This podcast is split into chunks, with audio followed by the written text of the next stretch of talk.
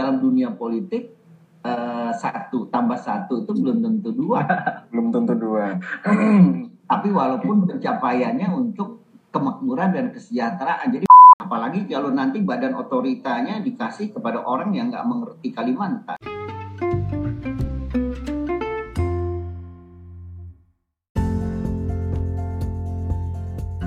Ceritanya ini sekarang hari Sumpah Pemuda. Jadi eh, kita mau ngerayain Sumpah Pemuda, eh, kita mau ngobrol-ngobrol banyak hal dengan seorang tokoh politik senior. Ya saya masih ditemani oleh Bung Dino. Halo Bung Dino. Halo Mas Daniel, selamat Hari Pemuda, Sumpah Pemuda. Selamat hari Sumpah Pemuda. Ngapain nih Sumpah Pemuda kira-kira? Apa yang bisa kita isi dengan Sumpah Pemuda? Wah itu nanti kita bicarakan nih dengan bintang tamu yang Oh justru ini ya.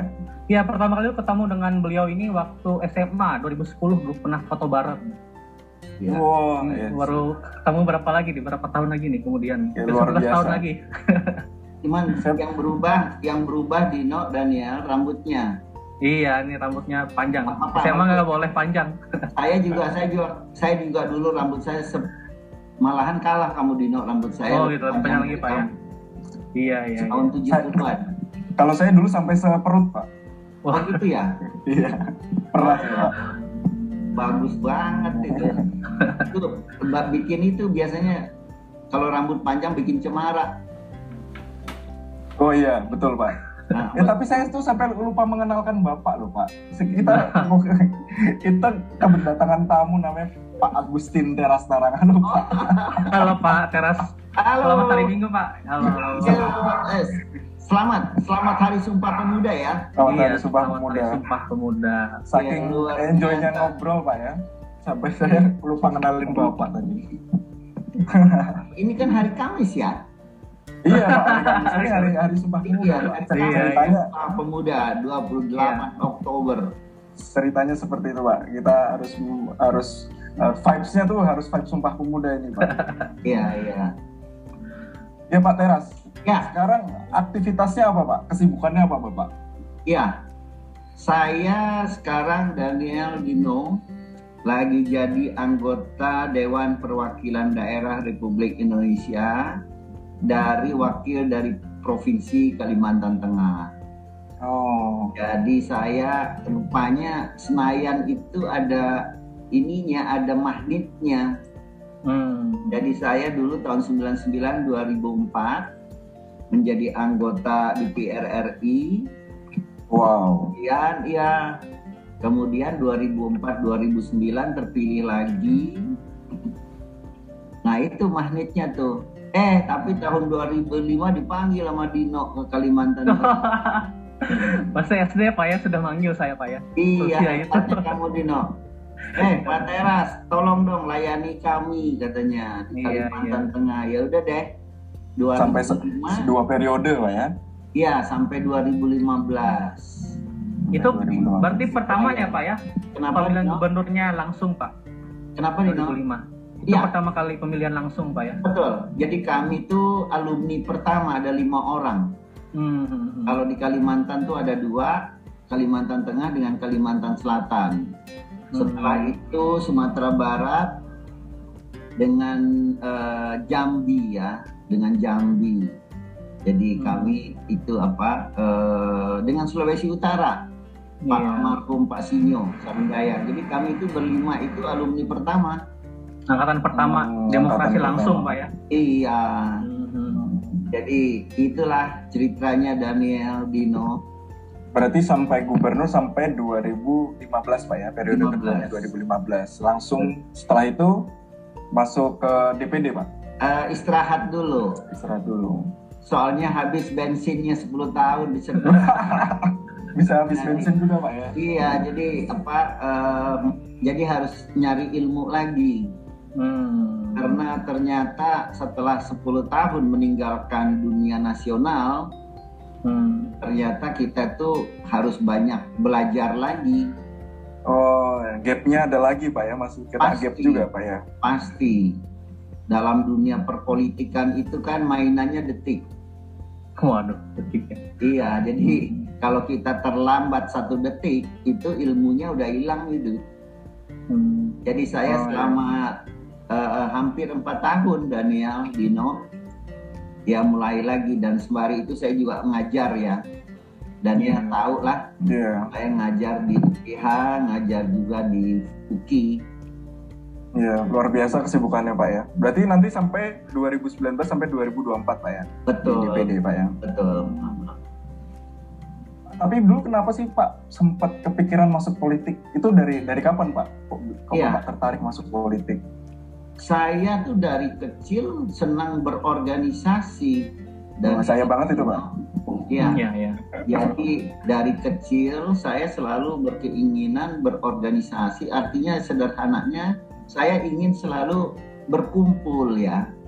Iya, iya. Jadi saya dari tingkat sekolah dasar itu sudah eh, misalnya contoh di kampung saya kan lahir di Banjarmasin, besar di Banjarmasin. Hmm, hmm. Eh, saya dari kecil dari umur 6 tahun itu sudah memimpin sepak bola. Oh. Jadi di sepak bola kampung ya. Hmm, hmm, hmm. Jadi kami itu dulu ada kesebelasan. Nah kami saya tuh suka bikin baju kaosnya. Habis itu ngasih nomornya.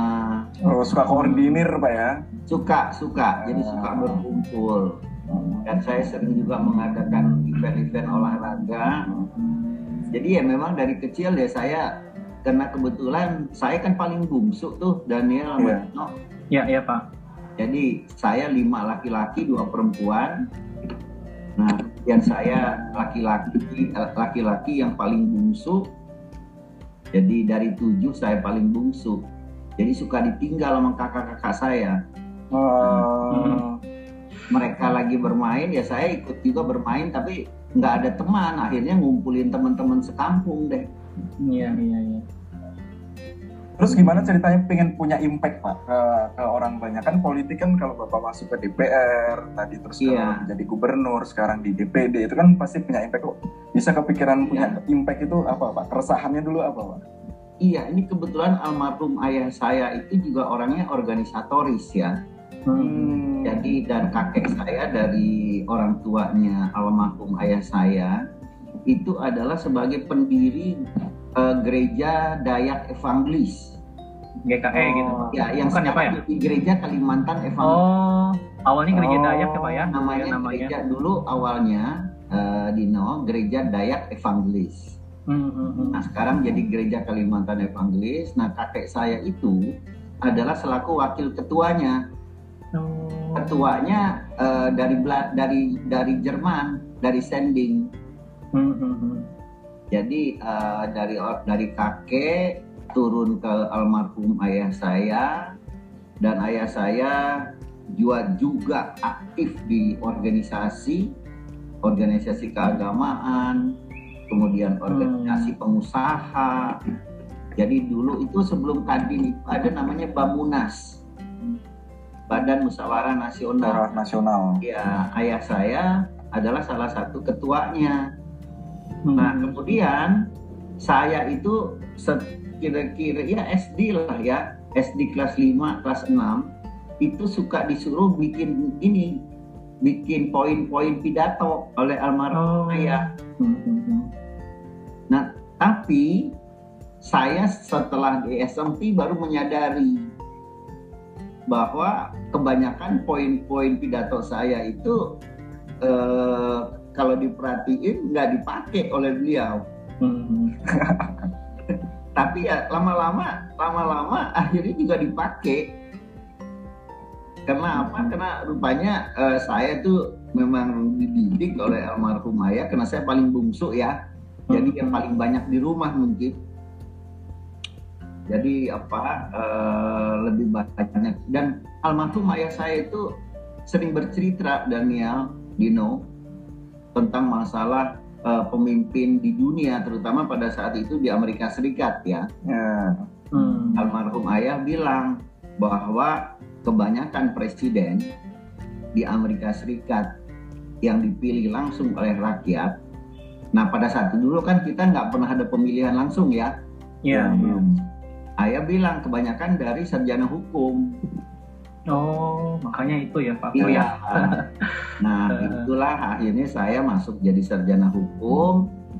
di, di Universitas Kristen Indonesia di FHUKI tahun 74. Wah ini saya komplit nih, Hmm. SI-nya SR dulu ya. Sekolah Sekolah rakyat. rakyat. Di, Sekolah rakyat. ya, Hmm. SR Kristen. Mhm. Kemudian SMP-nya Bruder Katolik. Oh. Kemudian SMA-nya negeri. Eh, Zaman negeri mana Pak? SMA 1 Mula Warman. Oh. Daerah mana tuh Pak? Altim. Mula Warman di Banjarmasin. Oh iya iya. iya. iya, Kalsel. Kalsel ya. Jadi saya komplit deh. Iya iya. SR, SMP, SMA-nya negeri, kemudian eh, saya di UKI, Fakultas Hukum. Nah dari situ Daniel Dino, Iya iya. saya masuk Fakultas Hukum, UKI karena nggak ada terima di UI. saya balas dendam. Saya bilang saya mau berprestasi nanti di FHUKI. Iya. Ya bersyukur. Ya walaupun Terbalas, terbalaskan Pak ya? Ah, belum, enggak. Oh, Enggak juga sih. Mana bisa membalas. Iya, Enggak lah. Perlu waktu ya Pak ya. iya, enggak artinya ya kita berupaya untuk kadang-kadang kan meningkatkan kemampuan, kadang-kadang juga perlu Iya. waktu ya. Hmm, Gitu. Nah, Oke. itu dari dari Fakultas Hukum Daniel Dino Ya. ya tahun 97 saya sudah masuk di lingkungan teman-teman yang berpolitik 98 kemudian 99 dia masuk ke ini partai dan kemudian terpilih karena pada saat itu di tahun 99 pemilu 99 itu kan luar biasa tuh ada 40 lebih partai Iya. ya bersyukur eh, saya bisa terpilih juga salah satunya dari enam kursi itu di Kalimantan Tengah dulu. Nah ini orang saya sering ketemu teman saya yang di Kalsel ya Daniel Hmm, eh, Dino, mereka heran, Ras kamu lahir di Kalsel, hidupnya di Kalsel, eh tiba-tiba jadi gubernurnya di Kalteng katanya. Iya iya iya. Nah saya bilang memang papa mama kakek nenek ya asli dari Kalimantan Tengah. eh, Karena Daniel Kalimantan itu dulu satu Daniel. Iya. Iya iya. Iya, iya. Jadi eh, nggak ada Kalsel, nggak ada Kalbar, nggak ada Kaltim. Yang adanya itu Kalimantan ya di Banjarmasin pusatnya. Oh, surat Karena gedenya seperti itu. Pak ya? Kenapa Iya. Daniel? Gedenya seperti itu pusatnya di Banjarmasin Pak Di ya? Banjarmasin. Jadi ya dari dulu itu Banjarmasin itu yang memang pusatnya Kalimantan ya. Hmm. Nah baru kemudian di tahun 57 eh, baru ada pembentukan dua provinsi baru, Kalbar dan Kaltim. Hmm. Nah beberapa bulan kemudian menyusullah Kalimantan Tengah. gitu. Hmm. Tuh. Jadi dulu kita itu satu, Dino makanya Iya iya. nggak ada Dayak Ngaju, nggak ada Dayak Manyan, semuanya Dayak gitu. Iya iya. iya. Kita Apalagi- aja yang muda-muda yang suka membedakan diri. Iya, padahal sama aja Pak ya. Sumpah Pemuda, Hmm. nih makanya nih menarik sekali nih. Hmm. Hari ini tanggal 28 Oktober mengingatkan kita bahwa kita ini satu gitu loh. Hmm. Boleh beda tempat, boleh beda suku, boleh beda agama, boleh beda daerah, tapi kita satu. Wah, Hmm. itu maknanya Sumpah Pemuda itu ya Daniel ya. Betul Iya, Pak. Pak, saya mau tanya Pak, biasanya kan kalau orang mau masuk politik kan perlu modal Pak ya. Apa pun lah modalnya, terutama modal ideologi, idealisme, atau mungkin ilmu juga. Waktu Bapak mulai memutuskan masuk ke politik Pak, Bapak waktu itu apa saja Pak modal yang sudah dimiliki Pak? Terutama secara ide gitu Pak buat ke politik. Ya, pertama adalah pemahaman kita terhadap apa sih dibentuknya negara ini. Nah, tiada lain adalah garis pokoknya dibentuknya negara kita ini kan adalah untuk apa? Untuk kesejahteraan dan kemakmuran rakyat, Hmm. kecerdasan kehidupan bangsa, untuk terciptanya kedamaian dan kesejahteraan itu. Nah, setelah kita memahami itu, maka kita tentu menyadari betul bahwa kalau kita mau terjun ke dunia ini ngomong si tahun tahun setelah reformasi ya. Iya pak. Jadi saya nggak ngomong pada saat zaman orde baru, saya ngomong nih pada saat ordenya reformasi nih.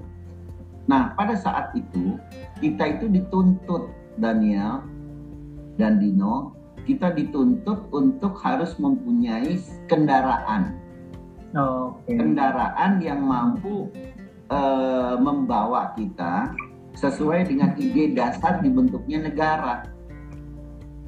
Nah, dibentuknya negara kita ini kan sepakat bahwa negara kita ini adalah negara kesatuan yang berbentuk republik dan kemudian tentu kita harus memilih di daerah mana kita mampu Hmm. untuk menyuarakan keinginan dibentuknya negara ini.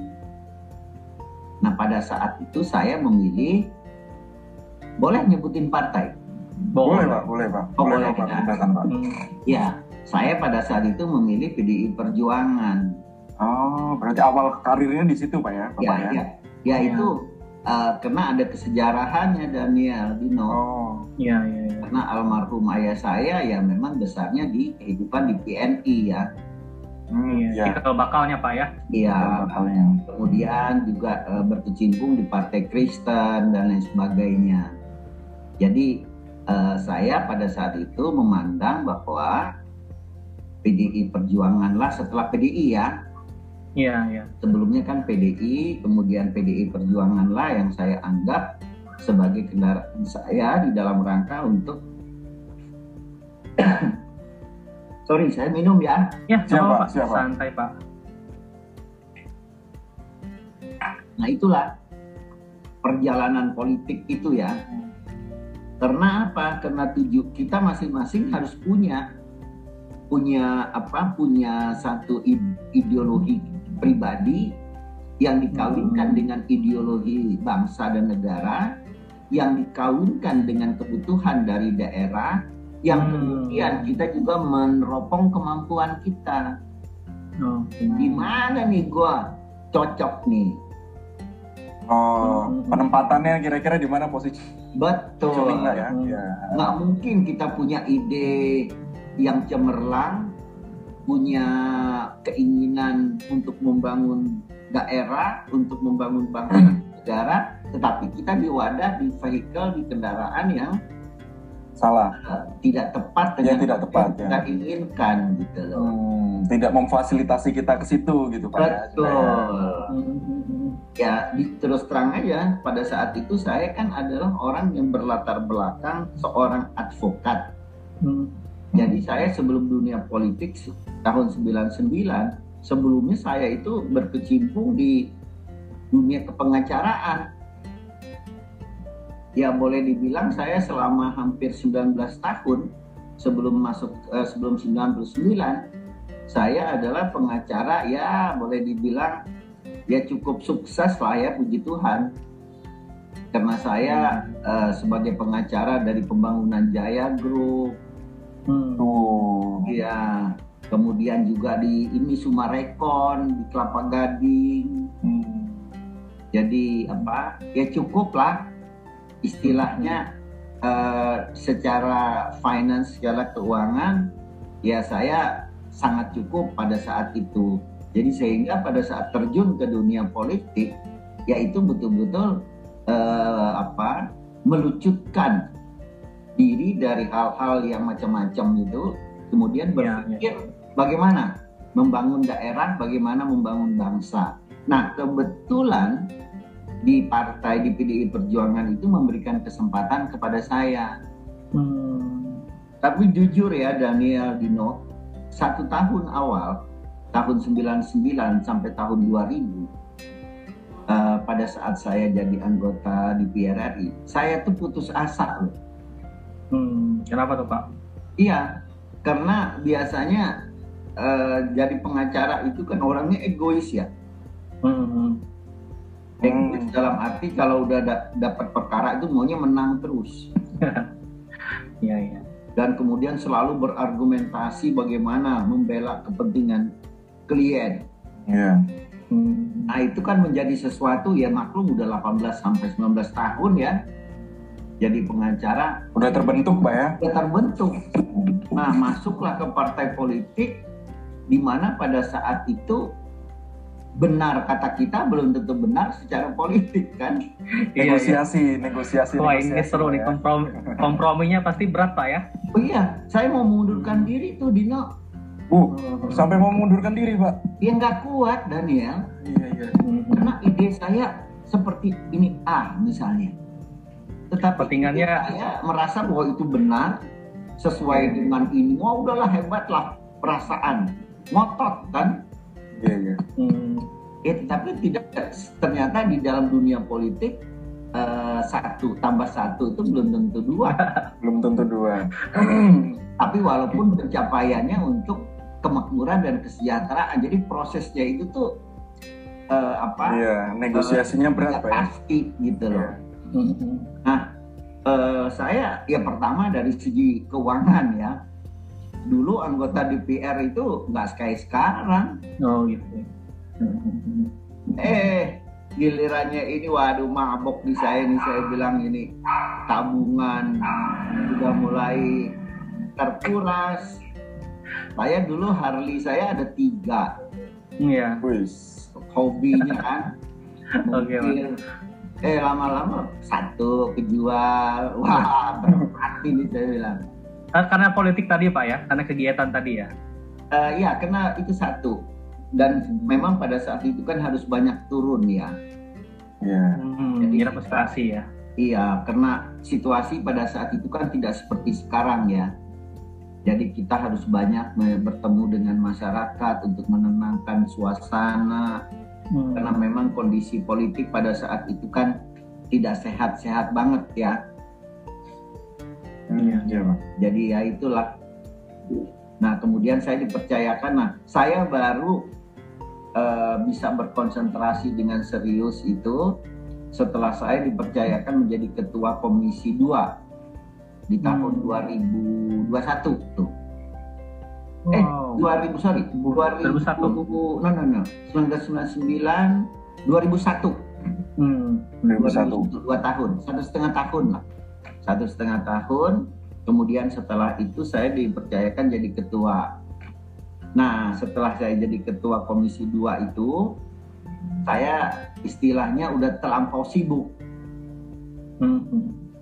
Jadi apa terlampau sibuk jadi nggak nggak berpikir lagi nih jadi betul-betul full untuk kepentingan eh, dunia politik nah itu langsung deh di situ udah eh, kemudian apa eh, gaji DPR juga agak naik pada saat itu ya Hmm. Ya ya ya. jadi agak lumayan nggak yang seperti pertama-pertama Nggak perlu jual har- Harley, Pak. ya. Boleh. Se- tapi sebenarnya sih jual Harley karena nggak dipakai aja dan ya Oh, karena. karena nggak ada waktu ya Oh iya iya. Hmm. Kalau dulu jadi pengacara hari Jumat itu udah udah berangkat ke mana-mana itu, Hmm. udah ke Free ya, Jawa Pak, ya? Tengah, udah ke Lampung. Hmm. Tapi Pak, kan- ini kan momen Sumpah Pemuda nih Pak ya. Eh, dengan pengalaman Bapak di apa yang matang itu di politik, penting nggak sih Pak anak muda itu paham politik atau peduli terhadap politik Pak? Eh, pertama yang menurut hemat saya yang paling penting itu bukan politik praktis dulu ya. Nah, Hmm. nah Ya, apa tuh Pak bedanya? Bedanya apa Pak? Mhm. Politik Ya, praktis. jadi pertama itu politik kehidupan sosial masyarakat itu menjadi penting. Oke. Karena itu untuk apa? Untuk mematangkan jiwa keberpihakan kita. Hmm. Jadi mematangkan mata kita, mematangkan telinga kita, mematangkan hidung kita, dan mematangkan perasaan kita. Hmm. Jadi empati kita. Nah, kalau kita sudah matang di dalam eh, kehidupan sosial kita, kehidupan bermasyarakat, maka proses berikutnya akan mempengaruhi perjalanan politik. Hmm. Jadi keegoan kita akan menjadi hilang tetapi yang ada itu adalah jiwa yang mampu untuk melihat dan kemudian merasakan dan kemudian mampu juga uh, untuk mencium apa yang menjadi dasar atau menjadi kebutuhan dari masyarakat atau kebutuhan dari negara atau kebutuhan dari daerah. Hmm, Nah, kepekaan itu yang harus dulu di apa diutamakan. Hmm. Iya. Saya jadi ingat ke kata-kata Adiana Pitupulu itu harus merasakan keringat rakyat gitu, Pak. Iya. Betul ya? Keringat dan dan bau keringatnya. Iya, iya. Nggak itu itu itu benar. Iya. iya. Analogi yang pas itu, Pak ya. Iya, karena tidak akan mungkin kita uh, bisa merasakan berempati manakala kita tidak berada atau tidak pernah berada di lingkungan itu. Betul, betul. Nah, makanya saya dulu di No di Kalteng kan sering turun. Iya, iya. Hmm. Saya jarang berada di kantor. Saya ke Barito sampai ke mana-mana, sampai ke Kelamandau, ke mana-mana itu ke ujung-ujung. Biar saya merasakan apa yang dirasakan oleh rakyat. Nah dari situ timbul timbul empati kita, timbul rasa kebersamaan kita, dan kemudian yang timbul juga rasa memiliki bahwa apa yang mereka ya. rasakan juga menjadi bagian yang kita rasakan. Nah mulai dari situ dulu Daniel. Ya, ya. Oh dari situ Pak. Jadi ah. jangan tiba-tiba mau jadi bos ya. Iya. Nah, suruh uang ber AC gitu Pak ya, belum pernah keringatan, jangan Pak ya. Iya, iya betul, betul, betul. Ya, ya. Dulu Pak waktu dalam proses apa ya Pak tadi ya bersama masyarakat terutama di era-era reformasi dan Bapak juga mencalonkan diri sebagai calon gubernur Kalteng Pak. Waktu itu apa Pak yang menjadi apa ya Pak hasil observasi Bapak lah Pak terhadap masyarakat Kalteng kebutuhannya apa dan tantangannya apa waktu itu ya. Pak? Jadi Dino, saya di awal di tahun 2005 jargonnya saya tuh membuka keterisolasian Oke. Okay. Oh. Ya, kenapa saya membuka keterisolasian?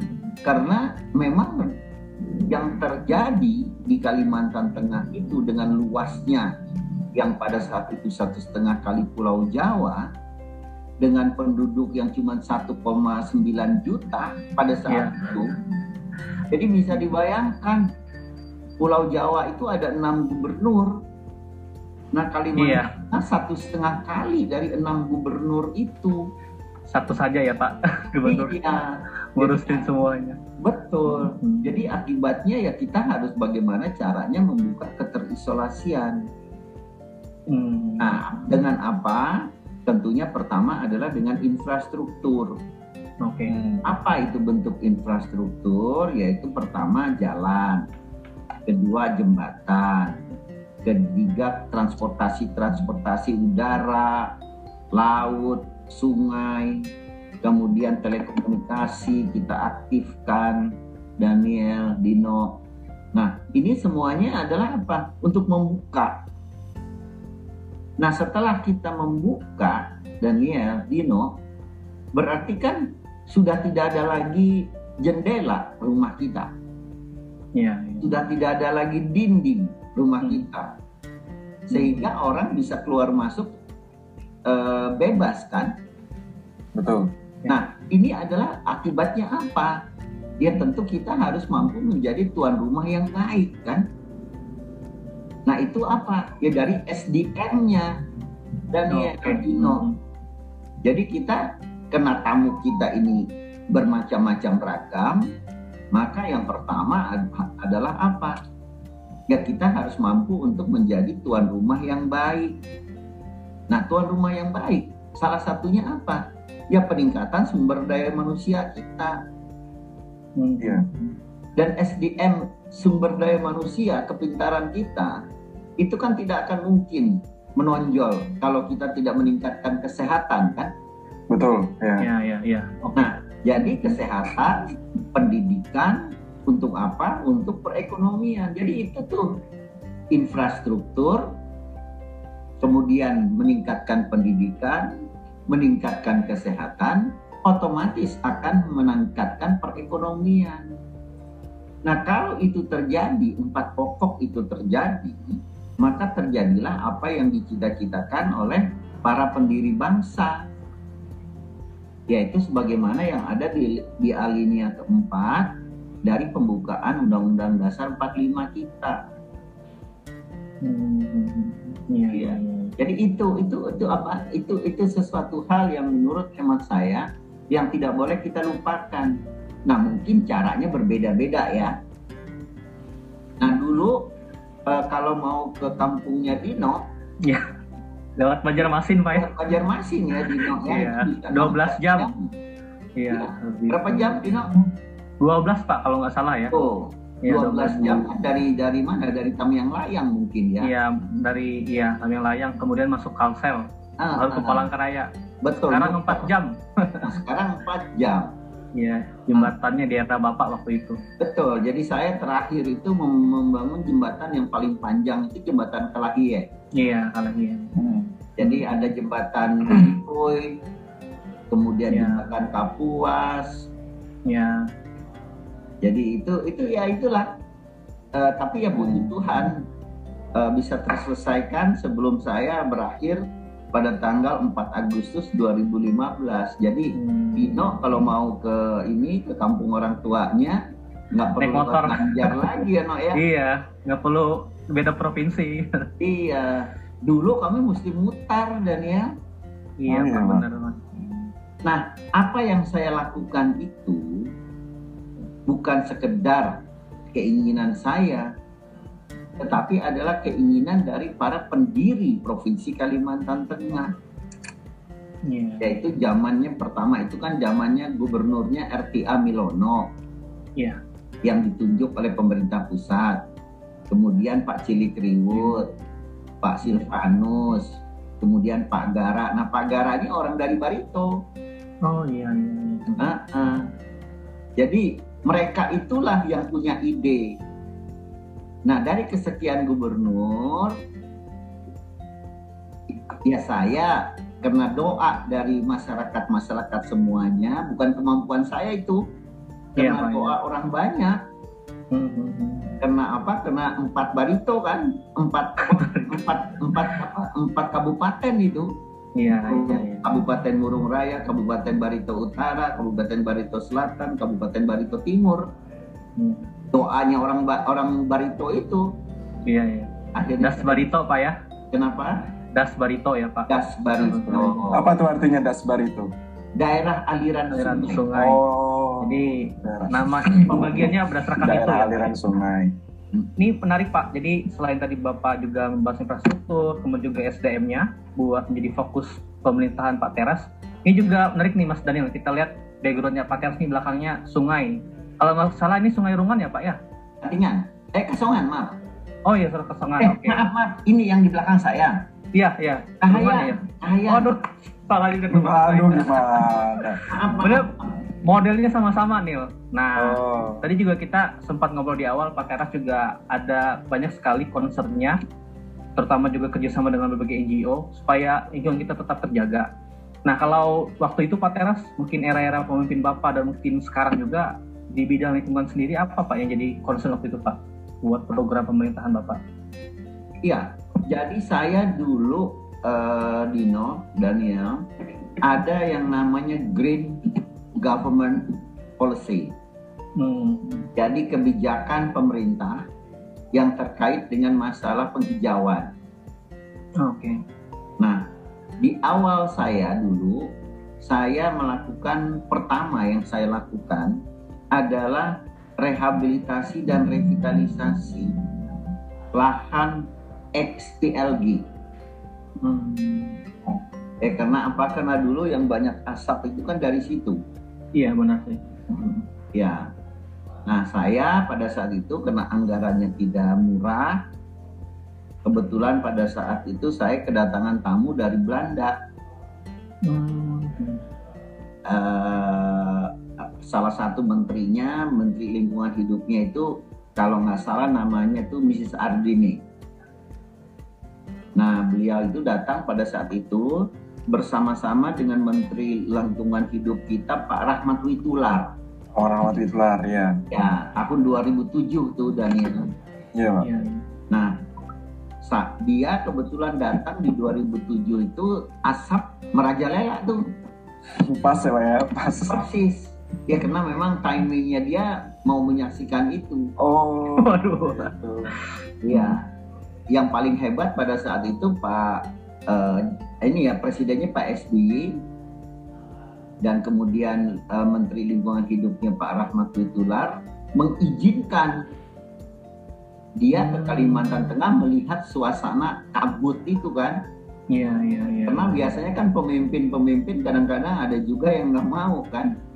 Iya, apalagi sesak gitu, Pak Iya. ya, napas. Iya, saya ditanya eh, dulu oleh Pak SBY, Pak Susilo Bambang Yudhoyono, eh, Pak Gubernur, saya ada tamu dari Belanda, dia berkeinginan untuk ke Kalimantan Tengah. Siapa? Saya bilang. Kebetulan sekali.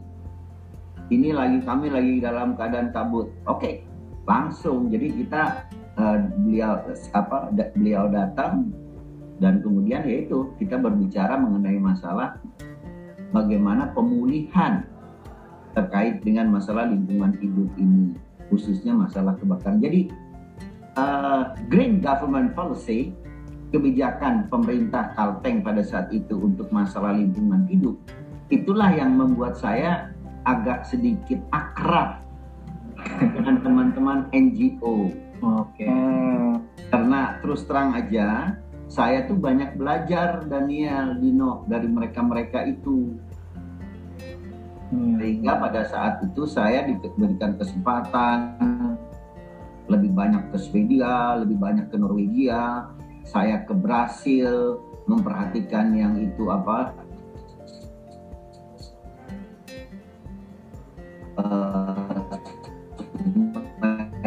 Iya. pokoknya climate change yang berbicara mengenai masalah rumah kaca Kalimantan Tengah itu salah satu pionirnya Hmm. dan ah ini dan ini yang penting nih Dino dan Pak. Kalimantan Tengah adalah sebagai pilot province Hmm. di dunia loh bukan di Indonesia loh Iya, iya. iya. untuk masalah red plus Dunia, Pak. dunia untuk red plus Daniel Oh iya, itu saya dulu sempat Pak ikut Iya. waktu di lingkungan hidup dulu. REDD Plus tuh ya. betul REDD plus Hmm. jadi pada saat itu datang langsung eh, dari Amerika pe- ini apa eh, ketua ini eh, sekjen sorry sekjen PBB sekjen United Nations Ban Ki-moon pada saat itu Pak Ban Ki-moon. Ban Ki-moon. ya dia langsung jadi dia direct flight dari New York kemudian dia singgah di Bangkok kemudian dari Bangkok dia langsung ke Palangkaraya. Ah Wow. kan Top top langsung Luar sekjen. UN ya Pak ya. Iya, dan nah ini nanti Dino saya titip ya.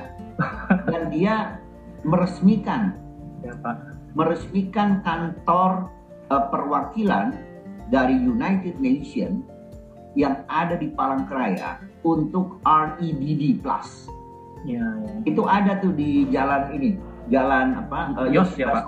Iya dekat dekat BPK ya Pak ya. Ya, Kalau nah, nggak salah. tolong tuh Dino, Iya, itu Pak. ada itunya dia tuh, ada apa? eh, prasastinya tuh. Oh iya iya iya. Ada tangannya dia, Pak ya. Eh, Ban Ki-moon. Ban Iya, Ki-moon. langsung sekjen ya Pak ya. Iya, nggak main-main.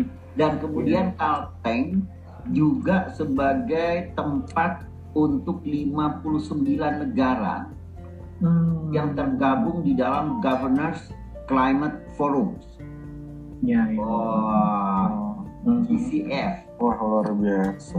Jadi itu dulu Kalteng, wah makanya saya eh, Daniel belum ke, Ban- ke Palangkaraya sih Dino. Nanti ditegaskan Iya, Pak. Saya belum pernah, Pak. Enggak, jadi makanya kita bangun tuh hotel bertingkat itu. Oh buat ini juga Pak ya tempat Iya. para itu ya. Iya, jadi Hmm. pertama kali kan Aquarius. Iya iya. Setelah Aquarius kita bangun Luansa. Iya iya. Setelah Luansa terus kemudian ada di Esparman itu apa? Aduh, saya lupa itu. Kalau Swiss Bell bukan ya Pak ya? Ya, Sudah, Swiss Bell, setelah- Swiss Bell juga Mas, Sesbel Sesbel yang terakhir tuh. Iya, iya. Yang paling gede. Hmm. Buat para tamu itu ya Pak ya? Iya. Hmm. Kalau Katingan Project itu Pak masih di era Bapak ya Pak? Apanya? Katingan Project itu. Katingan Project itu saya nggak ngikutin ya. Oh iya iya. iya. Saya nggak ngikutin.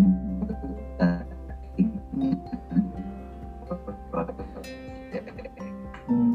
Tapi ramai ya Pak waktu itu ya program-program. Iya. Hmm. Jadi saya ya dengan teman-teman NGO ini saya masih sebagai salah satu mitra dari kemitraan.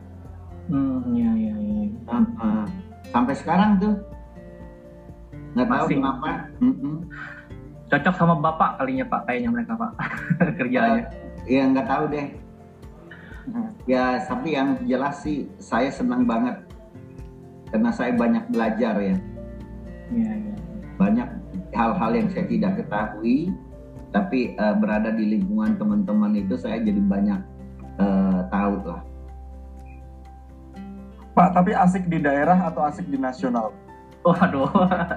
Eh, dua-duanya asik. Dua-duanya asik ya. Ya, dua-duanya asik. Yang membedakan apa, Pak? Kenapa? Ya Yang daerah dan berbeda. nasionalnya aja. Skopnya aja Pak ya. Pastilah, skopnya kan beda, Daniel. Entah kalau kita tangannya lebih besar mana, Pak? Eh, kalau ditanya pada saat saya berkapasitas sebagai anggota DPR, maka saya lebih banyak berbicara masalah nasional. Hmm.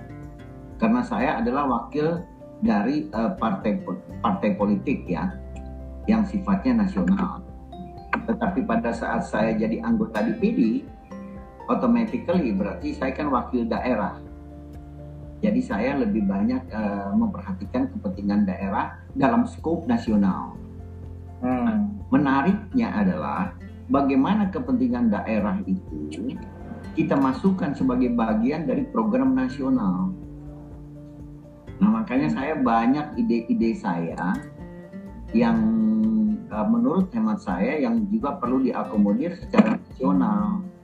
Misalnya idenya saya membagi eh, dari Sabang sampai Merauke, dari Miangas sampai ke Pulau Rote ini dari 34 provinsi itu saya usulkan untuk membagi tujuh regional. Oh.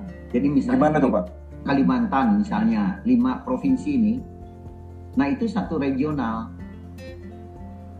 Nah Hmm. Jadi di dalam hal berbicara masalah pembangunan, apakah itu sifatnya pembangunan fisik, apakah itu pembangunan bidang pendidikan, bidang kesehatan, itu betul-betul terfokus di regional itu. Hmm. Nah, kenapa saya mengusulkan itu? Karena saya pada saat saya menjadi gubernur bersama-sama dengan empat gubernur, eh tiga gubernur yang lain dulu masih masih empat ya, belum ada Kalimantan Utara. Cara ya. Nah, saya merasa bahwa itu adalah yang paling efektif. Karena dari keempat gubernur itu kita menginventarisasi, kemudian kita memetakan apa sih yang menjadi keinginan dasar kita. Nah, kami sepakat pada saat itu keinginan dasar itu yang empat tadi. Pertama infrastruktur, kemudian kedua bidang pendidikan untuk SDM, kemudian bidang kesehatan, dan automatically juga bidang ekonomi Hmm.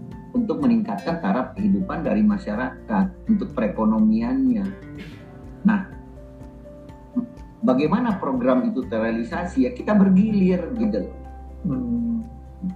Jadi misalnya kayak infrastruktur, kita harus mampu menginventarisasi yang mana yang menjadi prioritas utama kita. Tentu yang ada hubungannya antara keempat provinsi ini. Jangan sampai eh, kita membangun satu daerah membangun tapi nggak nggak ada konektivitasnya. Ya, konektivitas pembangunan. Hmm. Betul. Sehingga pembangunan di wilayah di regional itu terhambat karena apa? Karena pembangunannya tidak ada konektivitas. Jadi Daniel mau bangun A, Dino mau bangun B. Padahal yang kita utamakan A. Nah sekarang kita bagi ada A1, ada A2, tapi Oke. A gitu loh. Uh, uh, yang mengakomodasi pak ya betul nah konsep itu yang saya lihat sekarang ini tidak terwujud jujur saya katakan bahwa eh, sekarang ini eh, pembangunan di Kalimantan itu tidak sebagaimana yang kita harapkan Hmm. jadi tidak berbanding lurus dengan sumber daya alamnya Hmm.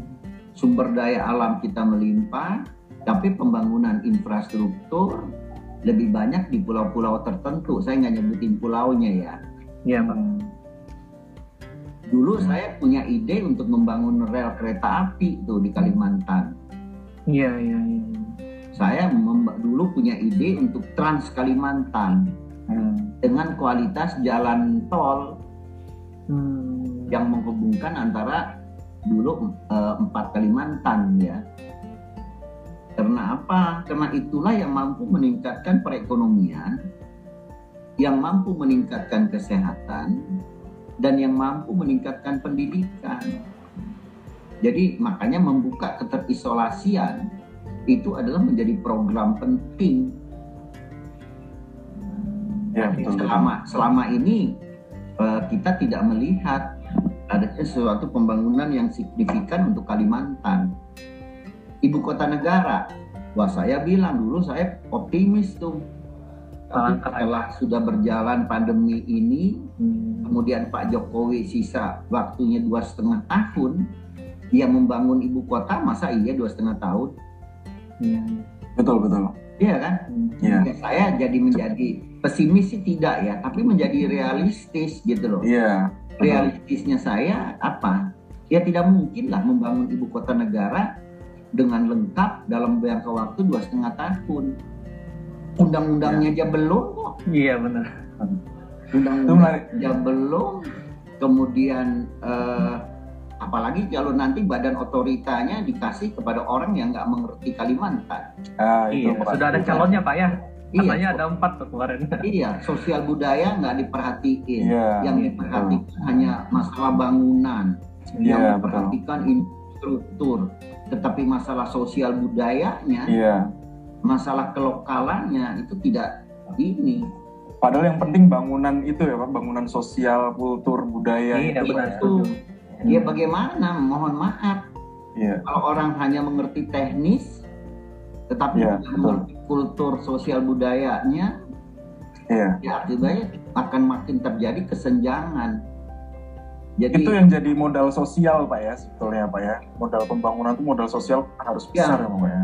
Iya, pembangunan hanya dilihat dari satu sisi, tetapi tidak melihat di dalam sisi kebanggaan dari wilayah itu. Hmm. Iya iya. iya. Iya. Ya, mohon maaf ya, eh, dari Kalimantan itu cuma wakil KLHK loh. Iya dari satu kampus pak ya. Iya, Iya satu kampus. enggak. Jadi jadi wakil di lingkungan hidup dan kehutanan kan? Iya. Akademisi. Iya wamen ya. Itu, itu pun hanya sebagai wakil. Jadi sifatnya hanya apa ya? Hanya teknis. Membantu. Iya. Iya. Membantu. Ya jadi ya saya bilang ya pertama saya optimis, tetapi setelah melihat waktu, kemudian ditambah dengan pandemi ini, kemudian ditambah dengan kondisi utang kita yang makin lama makin besar karena adanya pandemi ini, ya saya menjadi suatu hal yang jadi realistis. Waduh, saya bilang realistis saya juga mendekat ke pesimis jadinya ya. Jadi realistis itu kan di tengah Iya. realistis untuk optimis, realistis untuk pesimis. Pesimis. Betul betul ya. ya. Jadi di awal di tahun 2019 saya realistisnya ke optimis nih. Iya. Iya. Tapi setelah sisa dua setengah tahun, apalagi nanti di tahun 2023, 2022 akhir nih, kan sudah mendekati ke pemilu. Pemilu. Konsentrasinya ke sana semua. Iya, Hmm. mendekati pilkada. Iya. Nanti menteri-menteri ada ada ada yang mundur tuh yang mau jadi calon. Iya. belum belum reshuffle Pak ya.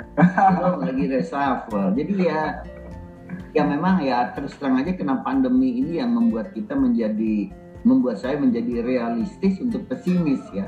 Iya betul betul betul Pak. Pak, tapi Pak, apa yang bisa Bapak tangkap dari kebutuhan anak muda sekarang, Pak? Mungkin bisa berangkat dari kebutuhan anak muda di Kalimantan Tengah, terus nanti apa namanya anak muda di Indonesia. Apa yang bisa Bapak tangkap dari kebutuhan anak muda, Pak? Ya, pertama tadi kembali lagi harus memahami, harus memahami betul apa sih yang menjadi needs, menjadi kebutuhan dari daerahnya Nah, kemudian kedua, setelah itu berarti dia harus mempersiapkan diri kan? Mempersiapkan sumber daya manusianya. Karena saya tidak ingin dia hanya menjadi penonton. Dan saya juga tidak ingin para pemuda ini nanti menjadi minoritas baru. Hmm. Apalagi dengan adanya nanti taruhlah 10-15 tahun yang akan datang kalau ibu kota negara ini bisa berkelanjutan misalnya nah ini kan tentu kita harus apa? Harus siap kan? Terutama daerah-daerah penyangga kan? Dan kemudian bagi saudara-saudara kita di Kalimantan Timur ya harus siap bahwa daerah ibu kota negara itu nanti akan terpisah dengan Kalimantan Timur. Karena ya. dia nanti akan menjadi daerah istimewa daerah khusus DKI dia menjadi daerah khusus ibu kota. Iya, iya. Hmm. Iya, jadi bukan sama kayak DKI Jaya nih Jakarta Raya.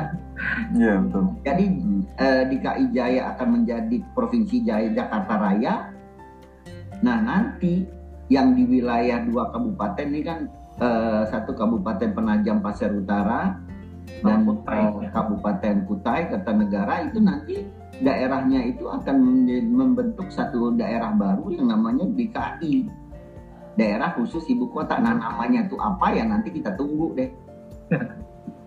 DKI Penajam Pasir Utara. Nanti cemburu Kutai Kertanegara. Oh iya ya. Harus dua-duanya. Kalau dua-duanya kepanjangan. Iya. Terusnya dua-dua mengaspirasi apa menampung. Berelaborasi. Iya, nah, itu pro, pro, problem sosial kulturalnya di situ pak ya. Itu juga problem sosial pasti, pak ya ya. pasti jadi makanya saya selalu katakan ke, ke saudara-saudara di Kalimantan Timur saya bilang ya kalian harus siap. Harus siap untuk menghadapi era baru ini kalau itu hmm. menjadi ibu kota negara. Ya. karena apa? Karena nanti itu kan menjadi pusat tuh. Dan itu bukan hanya orang dari daerah Indonesia aja yang datang. Nanti kedutaan-kedutaan kan juga di situ. Iya hmm. Ya, betul betul. iya. Jadi harus so, makanya saya tadi saya katakan Daniel Dino pendekatan sosial budaya itu menjadi penting menjadi utama. Jadi nanti siapa pun yang memimpin untuk badan otorita kalau dia nggak mengerti sosial budaya ya akibatnya ya sangat merugikan bagi masyarakat terutama tidak mengenal Kalimantan. kondisi dari lingkungan jadi pendekatannya itu hanya pembangunan-pembangunan yang sifatnya fisik kan? Ya. Hmm. tapi melupakan pembangunan yang sifatnya sosial kulturnya. Ya betul. Nah ini ini yang yang kadang-kadang tidak diperhatikan. Yang tidak diperhatikan pendekatannya hanya pendekatan teknis saja. Oh ini nanti mampu dia mengkoordinir ini ini. Ya iya. Ya kalau mem mengkoordinir hanya untuk berinfrastruktur, ya cari aja pemborong jago itu. Iya betul betul. Betul. Kalau ada kontraktor, ya, Daniel ya Dino. Iya. Ada master plan-nya di sini istana, di sini kantor kementerian, di sini kantor uh, duta besar iya duta besar ini ini udah suruh aja pemborong ngapain badan otoritanya yang hebat-hebat iya, iya. kenapa karena itu hanya fisik yang dipikirin kan? Tapi yang paling penting ini sosial kebudayaannya sosialnya. Yang mampu berkomunikasi dengan masyarakat yang mampu berkomunikasi dengan daerah itu. Dan kemudian dia tidak orang asing dalam tanda kutip dengan daerah daerahnya. Iya. Nah ini Mau... kesenjangan ini kesenjangan ini sepertinya sederhana ya Daniel, Dino. Iya Pak. Tapi ya tidak terpikirkan gitu loh. Kalau kemampuan uh -uh, untuk kemampuan untuk berdiri sama tinggi, duduk sama rendah itu perlu proses yang panjang Pak ya untuk memahami itu juga Pak ya. Uh, perlu afirmasi ya, ke keberpihakan. Iya. Jadi kalau uh, pemimpin kita tidak ada uh, apa keberpihakan ya repot. Iya. Jadi, perlu ada kepedulian, perlu ada keberpihakan, perlu ada suatu perhatian khusus. Jadi, yalah, saya menyaksikan aja kalian-kalian, terutama Iya. generasi Z itu kan yang yang kurang dari 24 tahun. Iya. Iya. Dan ya. apa yang generasi Y. Generasi TikTok ada juga Pak. Nah, ya, iya itu. Ya, itu, itu generasi. Jadi XYZ itu, XYZ itu yang mau tidak mau harus siap. Dan kemudian Iya, iya. kita sudah mengenal bahwa ini sekarang narkoba merajalela. Jadi ini menurut tema saya harus segera juga dipahami dan jangan sampai ini terjadi Iya. masalah ini. Dan era digitalisasi ini harus mampu dimanfaatkan dengan maksimal. Karena apa? Karena banyak usaha-usaha yang dilakukan ini dengan era eh, telekomunikasi yang serba terbuka ini.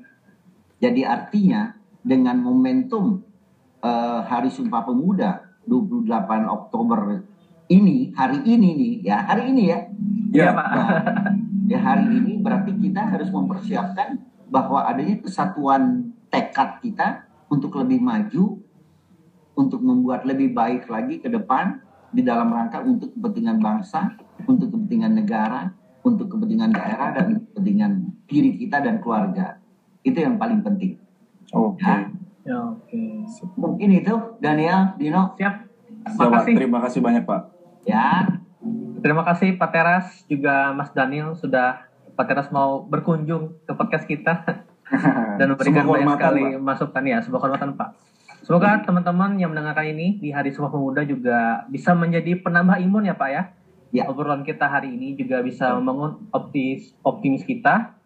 Dan sehat selalu teman-teman. Terima kasih. Selamat bertemu di episode selanjutnya. Selamat Hari Sumpah Pemuda. Selamat Terima Hari Sumpah. Pemuda. Mudah. Terima kasih. Terima kasih, terima kasih Terima kasih. Daniel, Dino, sampai ketemu. Terima kasih Pak. Ya, Pak.